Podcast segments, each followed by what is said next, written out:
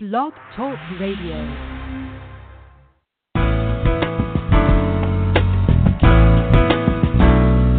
Welcome to Marnie's Friends, the online training show where experts share insights into aspects of life and leadership that take you from surviving to thriving ASAP. Right now, you are about to discover practical, doable success strategies to shorten your learning curve, increase your productivity, and skyrocket your delight in life. Be sure to thank today's guests by sharing this program via your favorite social media outlets and swing by Marnie.com and give me a shout out too. Now let's get going with today's episode of Marnie's Friends.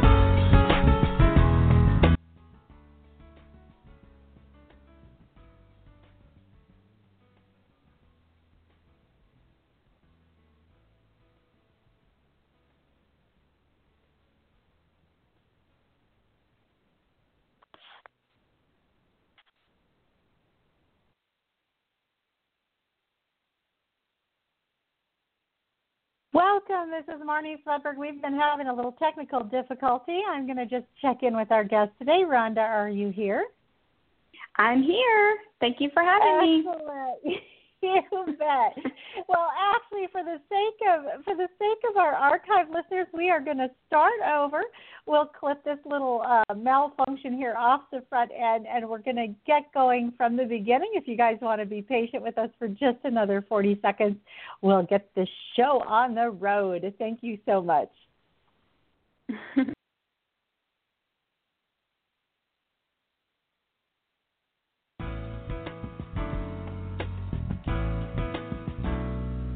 Welcome to Marnie's Friends, the online training show where experts share insights into aspects of life and leadership that take you from surviving to thriving ASAP. Right now, you are about to discover practical, doable success strategies to shorten your learning curve, increase your productivity, and skyrocket your delight in life. Be sure to thank today's guests by sharing this program via your favorite social media outlets and swing by Marnie.com and give me a shout out too. Now let's get going with today's episode of Marnie's Friends. Welcome, welcome. This is Marnie Swedberg. Welcome to you. It's so exciting to have you with us this afternoon, along with our wonderful guest, Rhonda de la Moriniere.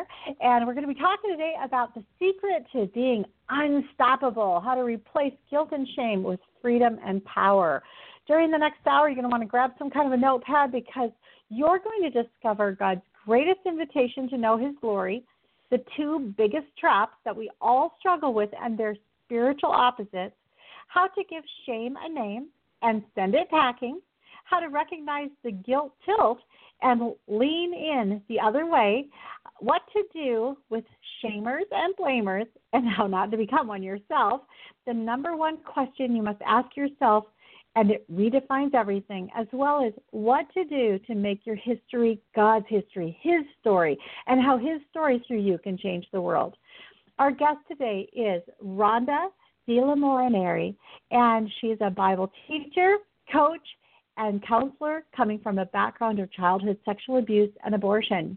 She is the author of Becoming Eve, A Woman's Journey Through Psalm 23, and her website is her name, and you can just go to uh, Marnie's Friends or Blog Talk Radio to find the uh, URL there. Welcome to you, Rhonda. I'm so excited to welcome you to the show today. Thank you for having me. I'm so excited to be here. Well, we've been looking forward to this time together for a long time, and I'm so, yes. first of all, I'm excited about what God has done and is doing in your life, but I'm also excited for you to share some of the things that He has taught you with our listeners today because you actually come from a background that would um I mean you totally get guilt and shame. You to, you've you've been there, yes, you've lived it. I, I do. And, and now you are, you know, on the other side, obviously not perfect, still in progress, but but you're standing right. in a different place now where you can actually extend your hand to our listeners who are still really stuck there or who know somebody in their life who really is stuck still in guilt and shame and this can be so helpful. So thank you for being here.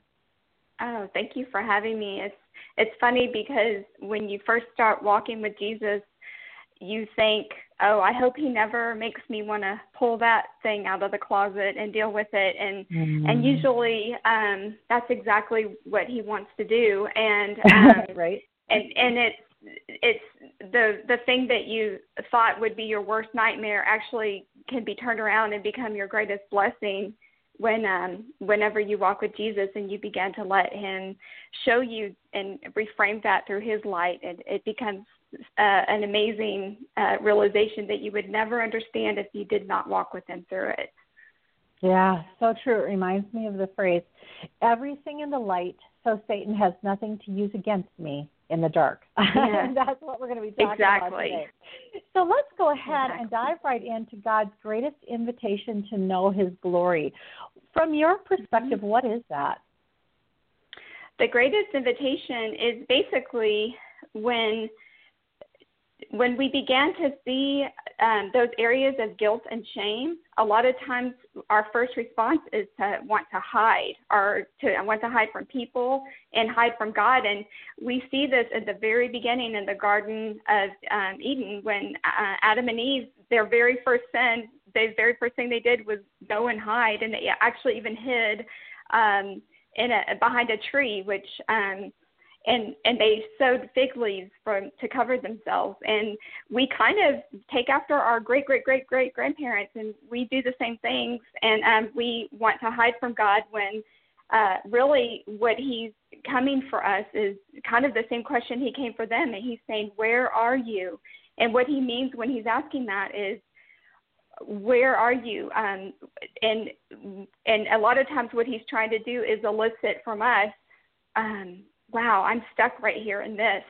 And he he doesn't want us to hide from it. He wants us to walk into the light and be brave in those mm. moments and and uh, give him ownership of that thing that's keeping our hearts from his. And so it's actually an invitation. So when you begin to experience uh, an area of shame or you wear you're wearing some guilt, that's actually your invitation to walk into the light with him and say, "This is where I am this is what I'm experiencing and I'm going I'm not afraid. I'm going to be brave and strong and I'm going to walk into the light and I'm going to I'm going to learn how to give this to you, God.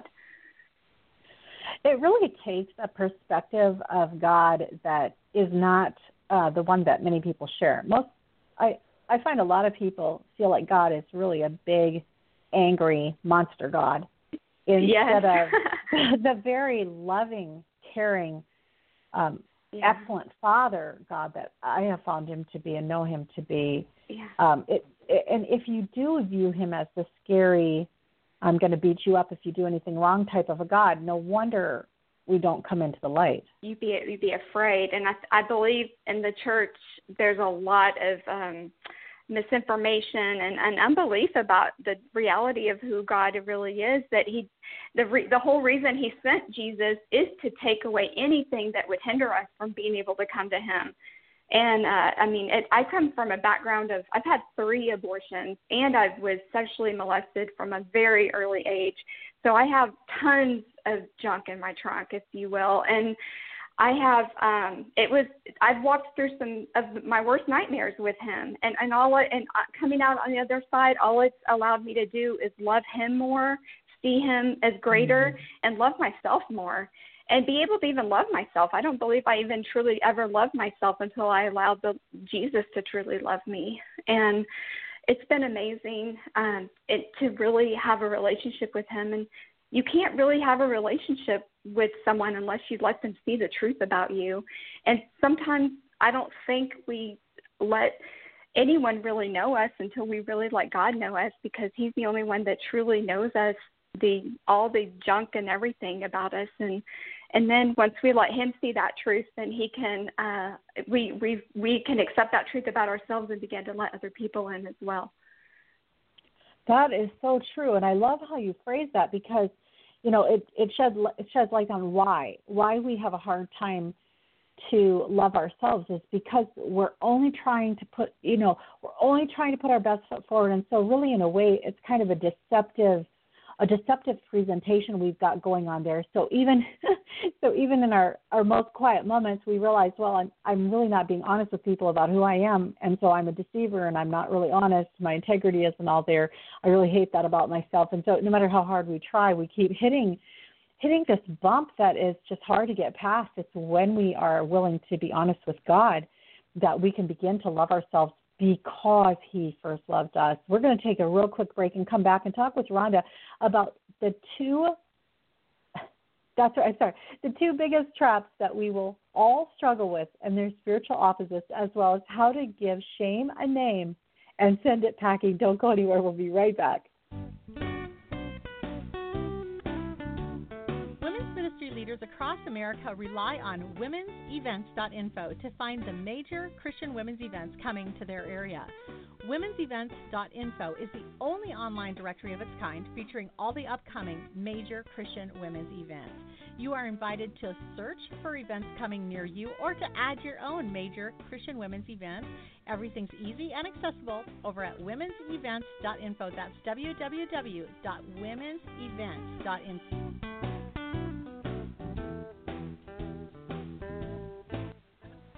Welcome back. This is Marnie. So happy that you're here with us this afternoon. And we're here with Rhonda La It's a long last name, but uh, you want to check out her website. Uh, she's one of our speakers over at womenspeakers.com. So, Rhonda, thanks for being here with us. We're going to talk next about the two biggest traps that we all struggle with and their spiritual opposites. So, what is trap number one? Trap number one is has to do with the guilt that uh, especially we as moms can wear, which is I have not done enough. Mm-hmm. And the um we I mean I I think we all can struggle with that from time to time and um Jesus really um gave us the solution to that and it was his last words at the cross when he says it is finished and the in truth if we look in our flesh none of us have done enough, and we never will. But the good news is that he finished it all, and that he literally ran the race ahead of us and completed the finish line, and we get to walk out of his victory uh, and spend our whole lives getting to discover what that is, and um, we get to live from his victory, and he get we get to walk with him and let him lead us through what that victory looks like. And so we can't sit on the sidelines and get worried about I haven't done enough. Um, when we get our eyes off of Him, it's easy to look at our flesh and and think that oh I'm messing up or I'm falling behind. But when we when we find ourselves in that guilt trap, we just got to dust ourselves off, set our eyes back on Jesus, and keep going. And that is exactly mm. how we're going to finish our race. That enough piece is huge. When I started doing, and I've been doing this for a while now, Dr. Caroline Leaf. If you guys don't know about her, you need to look her up online. Uh, Leaf spelled awesome. uh, true Leaf isn't she amazing? L E A F. She's Jesus is amazing through her. She's just uh, mm-hmm. done so much uh, brain study and uh, she just can help so much. So I do her 21 day uh, brain detoxes. And when I started out, I wanted to go directly for, you know, the things in my life that were bothering me the most. But what I found the Holy Spirit prompting me to was to deal first with the the factor that there, I I believed that there wasn't enough. And as I went through that first 21 day brain detox, I realized that I believed that I was not enough, that there was not mm-hmm. enough, that I couldn't ever have enough, and that I would never be enough. And yeah, I had to come to the shame. point. Oh yeah, that I had to come That's to the, the point other where I, ah, where I had to come to the point where I realized that God is enough. He is more than enough, yes. and He always gives me enough. So in Christ, it's back to that. I can do all things through Christ who strengthens me. In Christ, there's enough. In fact, today, uh, you guys do this with me. Take your right hand and make a fist, and punch and mm-hmm. say enough, and then your left hand make a fist, punch and say enough, and then both hands wide open in a praise move and say more than enough. So enough, enough, Amen. more than enough. And that's my active reach for today. So still months later, I'm still dealing with getting this deep down inside of me that there is always enough. Mm-hmm. And it's true that uh, we experience the guilt of not being or doing enough as long as we believe that it's true. But from God's perspective, right now in this moment, we are and we have enough. It's okay. Mm-hmm. So, what's trap number two? the it is um I am not enough, just like what you were saying. Uh-huh. Okay. And um like you, I, I struggled with that as well. And um and I actually found myself um when I began to uh when I became a Christian and I began to uh, um he called me into ministry and I began to work with women um as a teacher, I found myself serving, serving, serving, serving, serving and uh, I just and I didn't realize that I was um why I was pouring pouring myself out so much. And and a few years ago I actually had a stroke and I, I everything came to a screeching halt. And all I could do literally was I was in the hospital so much. It was just Jesus and I. And I mm. I was so angry and I didn't understand why this was happening and I didn't realize that he was actually giving me the gift of showing me that he enjoyed me even if all I could do was lay there in a hospital bed and just be with yeah. him just be with him huh. and just enjoy mm-hmm. him and him enjoy me and that I was enough if that's all I could do was just lay there and breathe and let him adore me and it was mm. it's still it makes me emotional like it's amazing to re- think that that we are enough for him and he is so in love with us and um yeah. and all he really wants to do is love us like like you mentioned before in first john um we love because he first loved us and some of us just need to sit back and let him love on us a little bit and and and, and realize um that's where our enough comes from is when we just let him uh, adore us and and saturate us in who he is and then we can get up and and be be so much more than we could ever have been before so i like where the psalmist yeah i think it's in 131 says um i calm and quiet my heart like a small mm-hmm. child with its mother is my heart mm-hmm. within me uh, trust in the Lord. And what happens is then when we are prideful, and we usually don't see it as pride or call it pride, but when we are prideful, what happens is that's a really lot of pressure on us to solve the problems right. with everybody in the world and our own and everything else. And when we become humble and quiet at the feet of Jesus, it is an amazing place of rest and acceptance. And we realize that just like a mother with a little baby is really not feeding the baby, nursing the baby, changing the baby, um, caring for the baby because of all that the baby's giving her back. She's doing it because of her intense love for the baby. And that's how God exactly. is with us all the time. We are His little teeny babies. We are His children. And it's true that as we mature in Christ, He expects more faith out of us. But He still is just looking for relationship. That's really what He's bent on. I just love this, Rhonda. You're just so clear about helping us to see this. And you actually want us to mm-hmm. learn how to give shame a name. Oh, oh, how do we do mm-hmm. that? shame is it can be elusive. Um i know when when i first started walking with the lord i i really if you would have asked me if my abortions bothered me i would have said no jesus has forgiven me. That has not that doesn't bother me. Um my sexual abuse i had i had been a counselor so i went through some counseling for that and i and i would have thought i you know that was done and over with but i didn't realize there were parts of my spirit that were still hindered by both of those things and and only through later on through my walk with him was he going to reveal those at the proper time when I was ready for that. Um, so shame can be elusive, so we can't always put our finger on where it is. But the beautiful thing about the Lord is when He comes into our lives, we began to go on a journey with him, just like a sheep with a shepherd. Shepherd, and he begins to um, reveal to us, almost like stops along the way, and we will discover areas where maybe of hidden shame that we may not have even known about. Something, it may not be as tra- traumatic as my stuff was, but um, things in our lives that may come back and uh, haunt us. And like David said, search me and know uh, know me and find if there's any grievous way in me and lead me into the way of everlasting. And God does that through our whole journey with Him.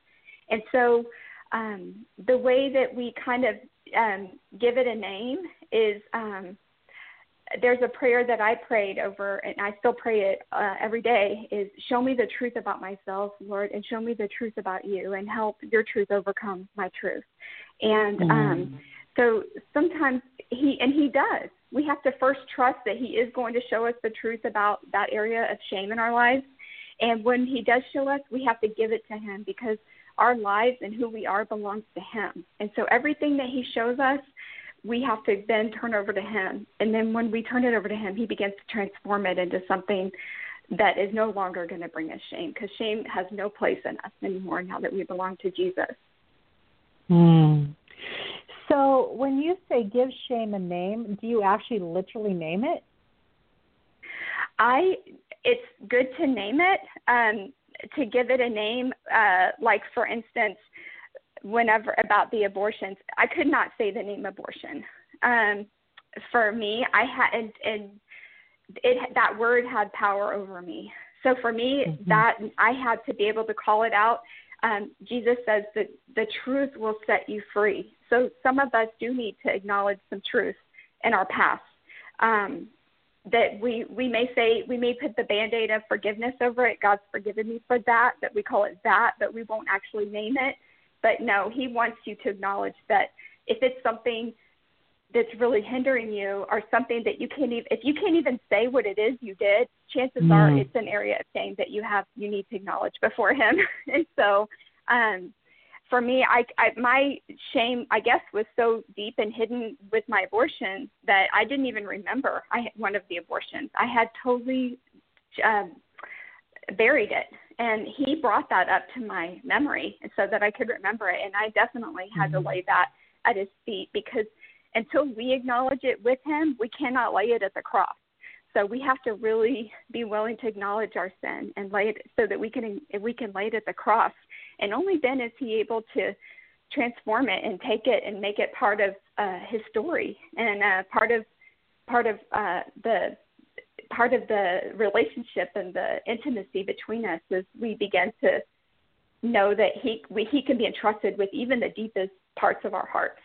So it, it, it's a, it's an act of trust to him when we when we lay those things before him and we're willing to name them. So I do I do believe it's important to name them. So what did you do? You were you were in the early stages of your healing. Um, you couldn't say the word abortion because it, had, it was too too um, hard. So how did you yeah. actually how did it come about that you actually were able to move from that point of not being able to say it to being able to now just speak freely about it? You know, I mean, that's a yeah. huge transformation it was a huge, and it could not have happened without him. But it's funny the way God works. Um, I had I was teaching Bible study with um, one of my dear friends, and she was pregnant, and um, I for some reason I became very attached to this baby that was in her womb, and um, and his name was Benjamin. And anyway, she ended up losing that pregnancy, and mm. it, about five months in, and I was devastated. I was so upset. So that was the beginning of what God was getting ready to do. And it was around that time that I, there was a song that came out that was called Beautiful Things. And it was part of the lyrics is, He makes beautiful things out of dust. He makes beautiful things out of us. And one day in worship uh, at church, he, he was just asking permission like do you think i can make something beautiful out of your uh, your babies and i was shocked mm-hmm. i was mm-hmm. like uh i don't think you can but uh if you want to um this was uh, not this was just after my friend had lost her baby and my heart was still kind of shaken mm-hmm. by that and i thought oh my gosh he's asking permission for this and i can't help but say yes and and then from that moment on everything just began to happen um I was asked to go to a, a, a dinner, which I didn't know was a, a pregnancy dinner, and there was a speaker there. And then, um, mm. and then from then, then I went to abortion recovery after that, and it, so it just, and then, and then since then, I've been leading abortion recovery groups, and it's been a beautiful experience. So that's just so that's just so awesome and amazing, and it it's, it's God. Really, it is God. That's right. That's right. It is too big. It is too big to just be a coincidence. I love how when you yeah. taught, taught us here to give shame a name, you said, and then send it packing. And yeah. you know, there's just a sense of that where it's like, I I sometimes say it like this. Uh, when I'm in the process, I say, I don't want to live here anymore. And after I'm uh-huh. healed, I say, I don't live there anymore. That's right. you know, because you we know, don't. Right, and you can send it packing, or you can move, whatever you want to do. Uh, the goal and the point is that you don't have to stay there for the rest of your life. You don't have to be in that place of, of no. shame and sadness for the rest of your life. Right, and we shouldn't be because he he wants us out of it more than we want out of it sometimes. Absolutely. and so um he died he came here to earth to get us out of those places and i just he doesn't want us living in those tombs anymore and that's not he he came to give us life and life abundantly and we can't get it if we're staying in these tombs of shame that we've mm-hmm. some of us have been made made into a, a huge mansion out of so, right right i always say yeah. he takes our manure and he makes beautiful flower gardens out of it as long as we'll commit it and trust him with it we're going to take a quick break and come back and talk about um, how to recognize the guilt tilt and lean the other way, as well as what to do with shamers and blamers and how not to become one. We'll be right back. Find your next speaker at womenspeakers.com, the largest online directory of Christian women speakers in the world, featuring nearly 1,000 Christian women speakers from every state, denomination, and fee range some near you. It's all available to you 24 hours a day, so you can start your most enjoyable speaker search anytime you have time. Search by location, name, topic, or fee range. Connect directly with the speakers you like using their social media links or the online connection box. It's really that easy. WomenSpeakers.com has been the number one online connection place since 2002. Speaker profiles include a bio, professional headshot photo, a list of topics with descriptions, some references from people who've heard them speak, and so much more. It's all fast fun, and free to search anytime you have time, day or night. Check it out right now womenspeakers.com. That's www.womenspeakers.com. Welcome back. This is Marty, and you've joined us today for How to Be Unstoppable How to Replace Guilt and Shame with Freedom and Power. And our special guest, Rhonda De La Moriniere of womenspeakers.com. You spell Rhonda R H O N D A, and you'll find her right away if you go to womenspeakers.com or her own website via blogtalkradio.com. Rhonda, let's go ahead and talk now about the guilt tilt and how it can kind of sometimes sneak up on us. So go ahead and tell us about that. Yes, the guilt tilt um, is when it, it. I know for it, for me as a mom, this sneaks up on me all the time. Um, and what I have to remember is Proverbs 3 5 through 6 is my guilt tilt verse, and it's um, trust in the Lord with all of your heart and lean not on your own understanding, but in all of your ways acknowledge Him, and He will make your path straight. So, the what we have to do when we feel that tilt towards guilt is to lean back towards God, because what's usually happening is um, what we want. Our first instinct is to try to act and to try to do the thing that makes us feel not guilty, or to start trying to compensate it in our flesh. Um, but what God is telling us to do is, hey, don't worry about compensating. Just lean back here on me. Lean on me. Lean back towards me, and I'm going to give you the strength to overcome. Get your eyes set back on me. Get back in alignment with me.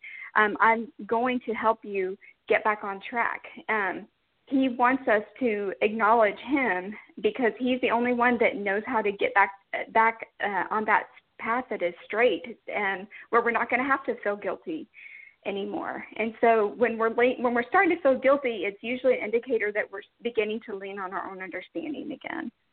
And um, and that's not right. where we want to be. Yeah, I think I think that that's exactly right. When we start to have some kind of a a sense that it's too hard. Um, that's where mm-hmm. that's where I I sometimes can get like this is life is just too hard. This is just too hard, and I recognize mm-hmm. that either either I'm expecting too much from myself, or I'm trying to take over being God, or there's something you know there's something there that's misaligned. And as you know, it's like it's like Peter walking on the water, and as long as his eyes were on Jesus, and Jesus, he knew that the yeah. reason he was walking on water was because of Jesus. He was fine. But as soon as he got his eyes off Jesus, it became too hard and he started to drown right away. That's how life exactly. is.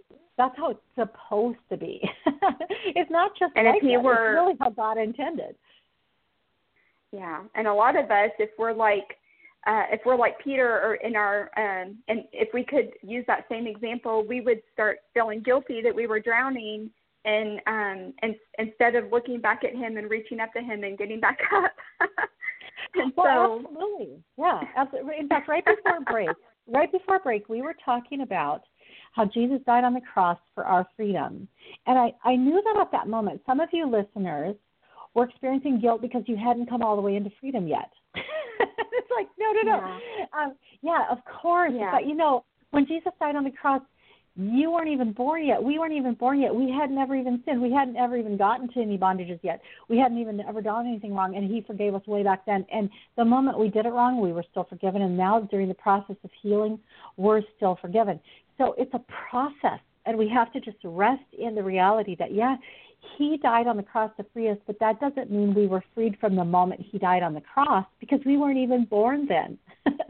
we're right, freed exactly. we're freed in a process type thing that forces us into it's kind of like relationship you know, it's kind of like a, right a funnel forcing the liquid down closer and closer and closer into that tight space that it has to go through at the end. It's that's Right. what God's always doing with the circumstances of our life, with our wounds and our failures and our bondages. He's drawing us into this closer, closer, warm, tight, dependent relationship on Him, and it's all for Mhm. good. From His perspective, it's all good, which is crazy because from our perspective, it feels so bad. it's it's it's terrifying because our flesh does not want to die and it does not e- die easily. Right, and we also we also have a tendency to believe that we've now done so much wrong. I, you know, I lived here, Rhonda. I can't even tell you how many years. I'm I'm into my mid thirties for sure. I really lived all the time thinking that pretty soon I would, ex- you know, like run out of grace. Like I would do Yeah. something so, you know, one more thing. or 5 more Mhm. things and the grace was going to expire for me and I was going to be shelved Right. for the rest of my life you know and and I remember I had a real good girlfriend named Nancy and I would say things to her like I can't believe God still uses me after I did blank whatever and she would say I, she would say you know you don't deserve it you never did and it would irritate me every time she said it I would be so irritated like why do you keep saying that to me but then finally Mhm. finally finally grace got to my heart and I realized right it was never ever about my performance ever good or bad Right, never. It was all about Yeah. the it is finished and Yeah. um, his performance and he really just wants the freedom of having a relationship with us. he does he wants to just Mhm. live through our lives and just to have Mhm. us be in this place of peace with him where we can just Mhm. get out of the way and let him use us which is Exactly. such- oh such joy because whenever he's using us he's not only flowing stuff through us to other people who need it he's flowing it to us first which is which is this great joy and delight of walking with jesus Exactly. let's talk for a few minutes about shamers and blamers because Mhm. um, I'm afraid that this is an actually legitimate reason why um, we are not more forthcoming in church. Oh, yes, definitely. About our past, uh, because actually, even in the church, uh, we've got Oh, a lot yeah. of people who are. They not, were I was scared of the shamers and blamers for a long time. Yeah, yeah. and So, and I I did not grow up in church, and so I was terrified of them until I came in to discover that some people are not shamers and blamers in the church. Right, right, right. But- and I think I think the one thing I want to say before we go into more detail about shamers and blamers is for those of you Mhm. listening who have very raw, gaping wounds in your life where you have realized that something you have done was a sin and was hurtful to God and did uh, maybe not even only cause you pain but cause other people pain or could. And you're right now feeling really scared to talk to anybody about this. I just want to tell you that it's probably not wise for you to stand up in a church setting and confess that. What would be better would be for you to find a trusted soul, find someone Mhm. you can trust, and confess it first privately with someone you can trust, someone who, when you look at their life, when you look at her life, you see Jesus. That's what you see. and you feel don't you see see safe. You see faith, Yeah. right, and love. Yeah. Actually, the love of Christ, which never Yeah. gives up on anybody. So, okay, let's Mhm. talk about first of all uh, shamers and blamers. So, what was the first thing you wanted to tell us? The first thing is that kind of with follow along with what you said, the worst shamer and blamer that we have is ourselves. Um, that we will tend to l- take something that someone said and magnify it and multiply it um, to where um, maybe even if we misconstrue something someone said, we could um, make it so big that it could be almost insurmountable. Um, that's how I viewed um, Christians. Really, it kept me out of the church until I was 30. I was so scared of Christians because I was so scared of condemnation, and so. Um, but the shamers and blamers, the way what we do and how we handle them is we really don't because they're not really our responsibility. Um, and this is so hard because we want to. We want to respond and we even want to have a right to feel something. But what we do is, um, and I have to literally do this sometimes, I have to literally picture the lap of Jesus and me uh, putting that person on his lap and saying, I entrust this person and what they said and what they did into you, Lord, because I can't handle this. And it, it's really, it's the hardest thing and the most beautiful thing about walking mm-hmm. with Jesus is our lives really do belong to him. He is Lord over them. And so everything pertaining to us belongs to him. And so with the shamers and the blamers, we just entrust them to him and everything that they say to him. And so one way that you know you can do that is to to literally place them in his lap. And then another way, um, there's a scripture that I I I think I had this scripture taped to my forehead for the first few years I was walking with him, and it's Romans 8 1 that says, There is therefore now no mm-hmm. condemnation for those who are in Christ Jesus. Um, and basically, I filter I filter my thoughts through that scripture, and I mm-hmm. ask myself, is this a, if this if what they said is there first of all is there any truth to it? Because sometimes um, I know if it's a shame or a blame, um, sometimes we um if if there's not any truth to it if it's just something to condemn us then we we're able to just um place that into the lap of jesus and let him deal with it um sometimes if it's someone that's in a close relationship with us and and they're continually um doing this then we have to maybe um ask ourselves what is this pattern here? What what is happening? And um sometimes god will even allow people into our lives to um, elicit things in us so that we can bring those things to him. Just like we talked about in the very beginning how he will he wants us to bring things to him so that he can take them. And so i noticed early on in my walk that he would allow certain types of people to come back up into my life that and i would i would I would I couldn't understand like why are these type of people why who is why am I why do I keep meeting these type of people?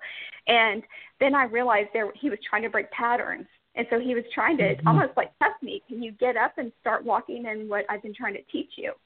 And so sometimes he he's trying to do that in our lives and we have to allow him to um to uh, be God over over those situations. And so um another thing is that two two other things that I I do is um, I replace examination with expectation, and so whenever I there's a thing that I do, and I'm I don't know if other women do this, but I tend to overthink things. Like if someone said something, I'll think I'll start to examine it and pick it apart and try and think why would they say that or why would they you know where is this coming from and instead of just um turning it over to God and say God I know you're going to find you're doing something good here and I'm just going to look for the good that you're doing here in the midst of this and turning it over to him and um, becoming childlike about it almost. And because we are, we get to stay children in His kingdom, and we get to have a, a beautiful expectancy about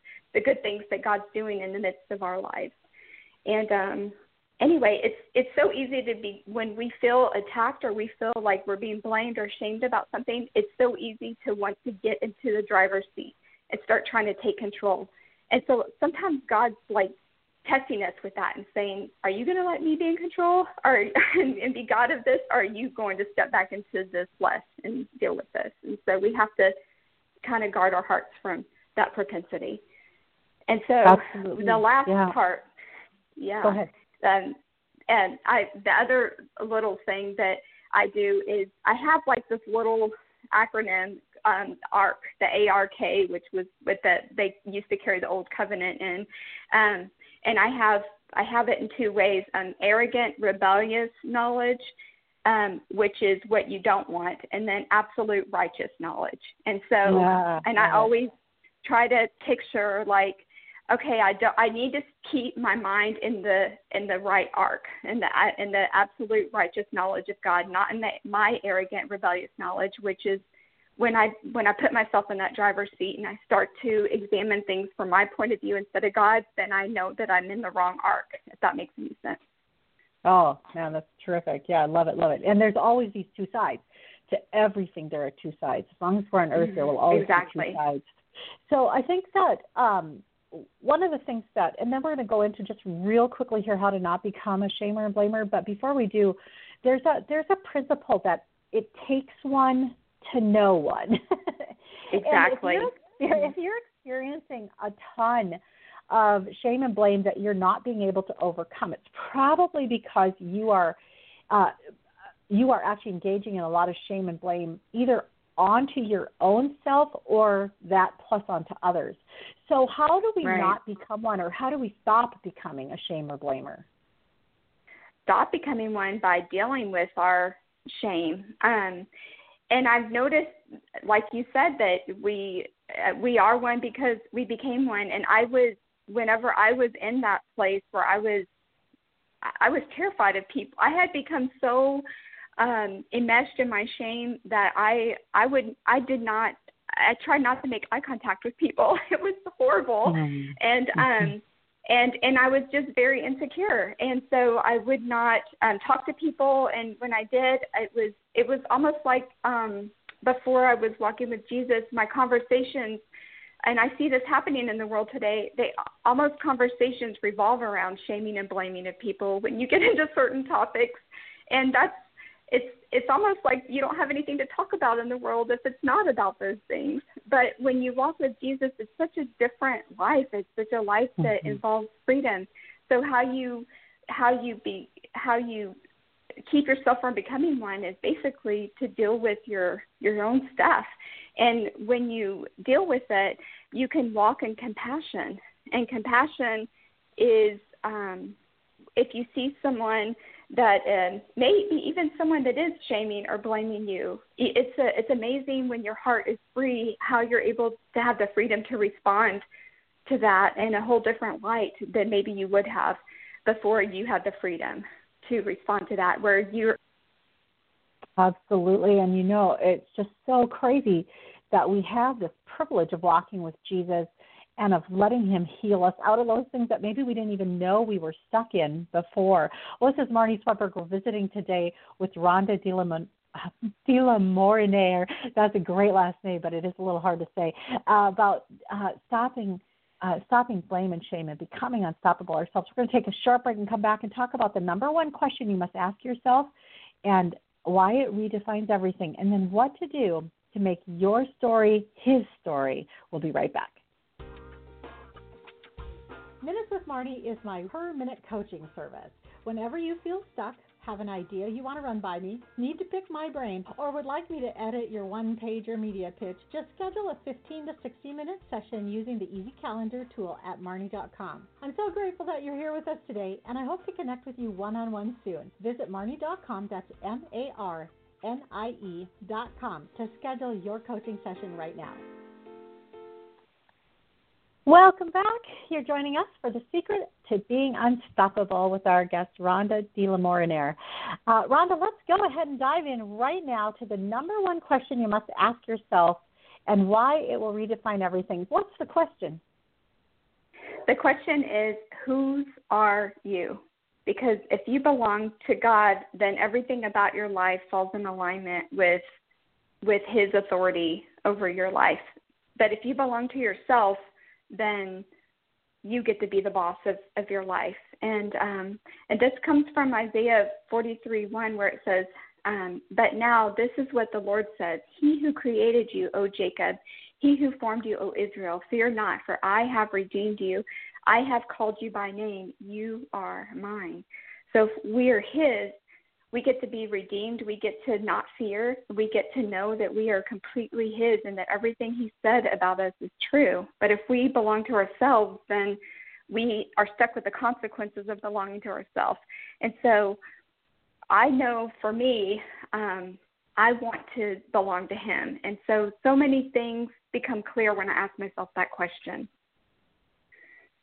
And yeah, and then I was yeah, I was thinking about um, about that because when we when we know that we belong to Christ, then that that just shifts everything. That just shifts. Right. It exactly. shifts the whole foundation. Yeah. Mm-hmm. There's also um, 1 Corinthians 6:20 um, says, "For you have been bought with a price; therefore glorify God in your body." And so, it so many things become simple when you when you realize my purpose. My purpose is really just to glorify God in my body, and it can sometimes think about overwhelming, uh, like, "Oh gosh, how do I do that?" But really, He's the one that even knows how to do that. Um, like yes. Psalm 23 um, the Lord is my shepherd; I shall not want. Like He's even He's the one who is in con- complete control. And I believe it was Adrian Rogers who said, "If He is on the throne, I am on the cross.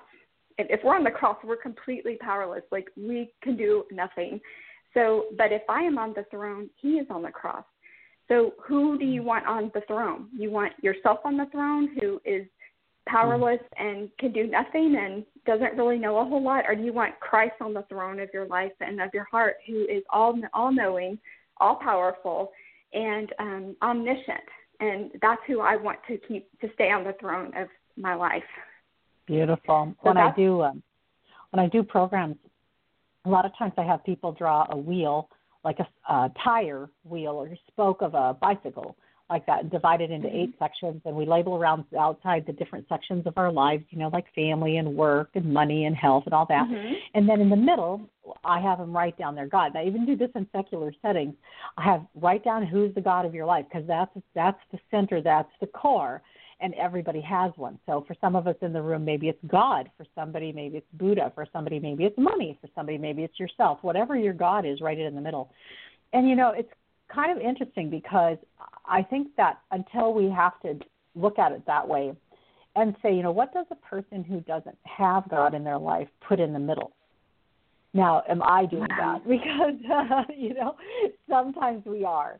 Sometimes we are, yeah. In the center, but God's not really in the center. So, what is it that we do to make mm-hmm. our histories into His history? We we can always remember like Isaiah 43 said that he um where he said um you are mine and he says um and, and in that scripture he he said that he has redeemed us. And so um he knows our past and he is the only one who knows how to use our past to bring glory to it. Um and that is really really hard especially um like my past where I've had three abortions is I never in a million years thought God could ever bring glory out of that. Um, but He can. Um, he can take what is most ugly and um, just completely desolate, uh, uh, um, des- desolate in your life, and use it for His glory. Um, and because His idea of beauty is different from ours, um, His he really just wants us and any part of our hearts that we have access to, we're willing to give him access to and let him into, becomes his story. And when we release it to him, it becomes, it automatically becomes beautiful because everything bathed in the light of Jesus becomes beautiful. And um, I will never forget when this started with me. And um, and before he dealt with my abortions, he had me. Um, I went through a few years where I had to go through trauma resolution to deal with my uh, sexual abuse as a child. And um, there was, I remember having, when I started walking with Jesus, I began to have kind of some flashbacks of that abuse and when it happened. And um, I would see this little girl in, uh, a, in a dirty bathroom and uh, trying to crawl into the laundry hamper. And that's where my mm-hmm. abuse happened in that bathroom. And um and he would say do you do will you let me love this little girl? And and i i had to i hadn't realized that i didn't even feel connected to that little girl. I had totally forgotten what that was. And that whole part of my life i had shoved down so much and that he had never forgotten her that's how much he loves us there's parts of some parts of our hearts that that are in so much pushed down that he wants to get he thinks are beautiful. He's still adoring this little girl that I had shoved down and hidden. And that's that's what he wants to do in our lives. And that is part of our history, but it won't be part of our history until we release it and let it go to him and let it literally let it become part of his story. And mm-hmm. so um anyway, there's just there's there's no irredeemable part of us that when we let when we let go and let Jesus have it, it becomes it can't help but become beautiful. Mm, and and, so and, and Jesus, we get to stop living to protect ourselves. And when we let our whole lives go to Him, we will, and we get and people get to see what freedom, real freedom, looks like. Mm a couple times during this program, and just a moment ago you did it again. Um, you've talked about how God spoke to you, and each time, each time He came with such gentleness. He, he did not um, shove a mirror in your face and say, "Look at what you did," you know, "Look at what you did." Mm-hmm. He was he right. was never a shamer or blamer. No, he never was, and he never will be. No, who is he always to you, Rhonda? He is my best friend, and he is the one that I am I feel safest in the world with, no matter what. And um and I I am he's the one that I he's my he's my beloved. I don't know how to he's so many things to me that I can't I can hardly describe, mm-hmm. but he is probably the best word I can use to describe him is just the thrill of my life. I just yeah. never knew life could be so much fun and thrilling with him. Um mm-hmm. I mean, I thought my life I thought I always thought a life with Jesus was was boring, but I was I was really really mistaken. yeah, it's it's the safe it's the safe place where we we mm-hmm. completely are aware that God knows us best but loves us mm-hmm. most you know, it's exactly. like there's nothing he doesn't already know. So it's the completely safest mm-hmm. place. And and there are still people in our world, and and actually, you know, I, I always say there's nobody in my life that can handle all my junk. Actually, even my bestest, exactly. closest friends, um, they were mm-hmm. not built to handle all my junk. But Jesus, now Jesus mm-hmm. is fully aware of it, and because he's already died on the cross and risen again, um, there is no shame or guilt to bring those things to him. It's just called conviction and repentance. That when you know, and it's so different. I don't know for me, Rhonda, the difference between guilt and shame and conviction is so, so different. Like for me, when mm-hmm. guilt and shame is there, I feel this heavy burden, this weight, this this longing to hide, to run to escape right. whereas when it is when it is the holy spirit's conviction coming on me mm-hmm. i feel this awareness that i'm making my father sad and it's just yeah. it's just this moment of going well i don't want to do that anymore i mean it's just such right. a different place is that yeah how it, it is, is a different yeah yeah that's how it is for me and the other thing about the um conviction i when i feel that there's also um there's almost a hope in it like um yeah exactly, exactly. like a, a almost like okay i'm almost i mean i don't want to say excited but i'm i love oh. when he shows me a truth about myself that i i get to get i used to be a scared of the things that were true about me that i had to show him but now i'm not i'm not afraid of him anymore so i I run to him, and when he when he shows me something like, ugh, you know, that thing that you did or that thing that you said, where was your heart in that? And I'm like, oh wow, you know, I'm sorry, Lord, and and it's like he bring he's a he's bringing you up even while he's putting you he's not putting us down, but he's showing us the hard truth about ourselves, but he's mm-hmm. pulling us up in the midst of it, and right. it's a it's a beautiful thing. And I, I guess the thing about God that I, I wish people knew is that he he is he's so he can get into the tiniest tiniest parts and he already is there. He knows all the little intricate parts of our inside details that no one with skin on is ever ever ever going to understand or know. And there's nothing that we have to fear with him. Nothing. And mm. and he also knows the big things that the the things that the big dreams that we're scared to even tell anyone about because we're thinking they're going to think you know we're we could never do that or we could never accomplish that. He knows them and he's our biggest cheerleader and he's like go for it. I'm right behind you. So he's he's so he's so amazing and awesome. I just i wish my heart is that every that for every woman or whoever is out there that that they would not let shame or blame or guilt or anything hinder them from just coming to him. And that's that's probably the biggest dream I have. well, that's awesome, and that's a great way to conclude this program too. I just want to encourage you that if you're listening and you're in progress, you know that you have a major issue in your life, and you're working on it, and you're working with Jesus on it but you're not healed, and you already know that. And I've got that in my life right now. I'll just tell you quite honestly, there are these places in my life, and they are places where the enemy and when other people like to come in and shame and blame.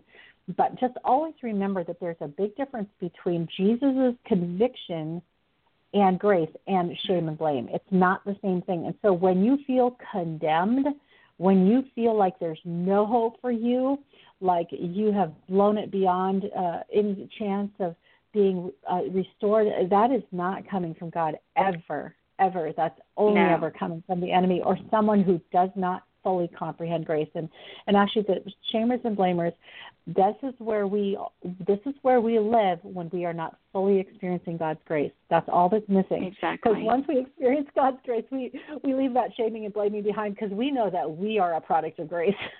so we never right, exactly. to do that to other people. exactly. oh, this yeah. hour has flown by. What a delight you are, my dear. How fun to have you here.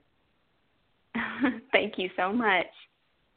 And I just want to encourage you guys to check out Rhonda's stuff over at her website, which is Rhonda de la and that's R H O N D A, D La, D E L A, more M O R I N I E R E dot com, or go to womenspeakers dot com and type in her first name, Rhonda R O N D A, and you'll find her right away have just enjoyed this hour so much. Always enjoy sharing this program with you guys who come live. Thank you so much for being here. For those of you who listen in the archives, thank you for that. And for those of you who host us around the net and the syndicate stations, thank you for that.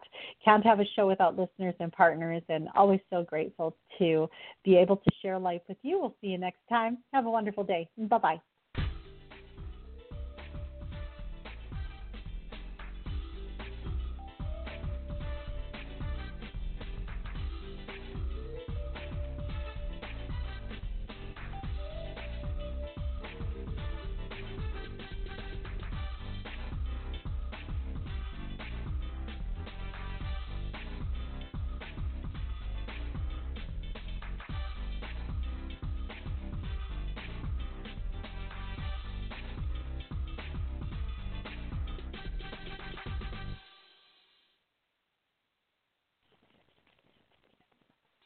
With the Lucky Land slots, you can get lucky just about anywhere.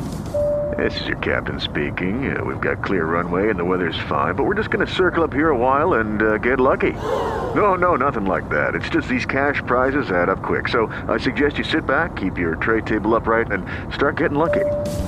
Play for free at LuckyLandSlots.com. Are you feeling lucky? No purchase necessary. Void where prohibited by law. 18 plus terms and conditions apply. See website for details.